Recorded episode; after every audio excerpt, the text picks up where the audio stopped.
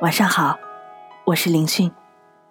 今天想和你分享的文章题目叫做《你只是在朋友圈里很努力》，作者陈大力。高考结束后，跟密友聊天，说到班里的一个大神，当年他稳坐前三、一马当先的成绩，总是让我百思不得其解。因为说真的，在每个人连排队接水都嫌浪费时间的高三。他看起来还蛮闲云野鹤的。人人都刷真题卷的午休，他会实打实的睡过去；上数学课，他经常偷偷看美剧；晚自习结束后，也是立马就回家。我就纳闷儿，他怎么一直稳在前三的？后来心想，大概是天赋吧。但那次聊天密友告诉我，他暗地里特别拼命。会做题做到凌晨，在家里每天早上五点起床早读，周末一直刷卷子刷到头痛，还报了提高班。我们看着他好像轻松，但他不过是把苦都悄悄藏起来了。也是那时，突然回想起他跟人打招呼时那掩饰不住的黑眼圈，令人慨叹。拿这件事开头，是因为几年后。我活成了和他相反的人。其实做事根本没有怎么投入，但总要先宣告全世界我很努力哦，等不及要听别人的夸赞。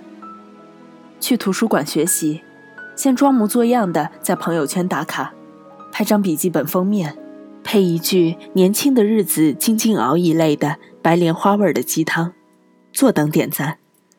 但我哪里很努力了？我全程一直在不断翻手机。或者频繁接水、发呆，根本没有把心思落在学习上。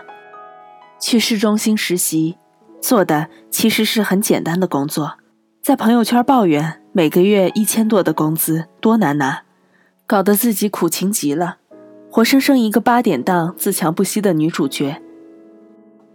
公司有大活动，需要跟进现场稿，我却说学校有事安排不过来。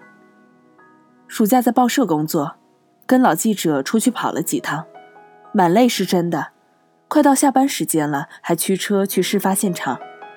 我拍张照片，评论都是“你好厉害哦，以后一定会是响当当的名记者。”但我忘了，真正最累的，扛着摄影机的老师，始终没有叹过一句腰酸背疼一类的话。我跟很多人一样。想武装出一副刀枪不入、越挫越勇的劲头，其实特别怕苦，其实特别想绕过苦，直接尝甜头。这是个很浮躁的年代，就拿写鸡汤来说，我算写的比较勤勤恳恳的，但总有人一篇就爆红了，好多人还得像我一样收敛着不服气，哼哧哼哧四处投稿，蛮多事都是这样的。你要说现代社会里努力的意义被降低了，某种程度上讲是这样的。这么复杂的群体网络里，别人手里有社会资源、有渠道，那你再不服气，又能怎么样？但比这个更可怕的是，我们都好像得了一种误以为自己很努力的病。上大学后，我认识了很多拼命的人，有外语系在食堂早读的。有把老师推荐的几百页课外资料全部仔细读完的，有一年四季不停做学术竞赛的，有为了英语考试拿高分直接报雅思的。他们有个共同点，就是从不把自己的努力拿出来耀武扬威，比我这种半壶水叮当响的人要谦逊得多。包括如今进入写作圈后，我才发现比我努力的人实在太多了。我慢慢开始懂了，这个社会预留给赢家的位置就只有那么多。你不争取去做，别人也肯定会去。最怕的就是你从不踏踏实实的努力，还总是拿一丁点无用功出来敷苦大仇深的门面，受一点伤就要喊痛，流一点血就要惊天动地。反而是那些真正想有大作为的人，会一言不发的，隐忍的。一步步拨开通往远方路上必经的荆棘丛。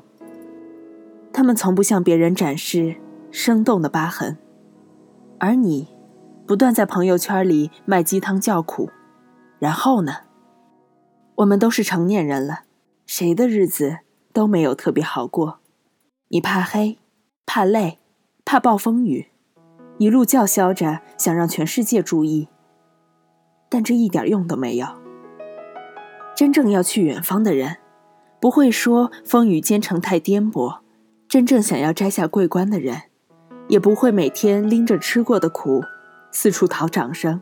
是要活在鲜花的拥簇里，静下心来努力，比发朋友圈求赞重要，比自我感动重要。比娇滴滴喊痛更重要。你的朋友会点赞惯着你，但这个功利的世界不会。而我，只愿先埋头耕耘出一片厚实的土地，再擦掉汗水，慢慢谈收成。与你共勉。今天的故事到这里就结束了，再会，我是林旭。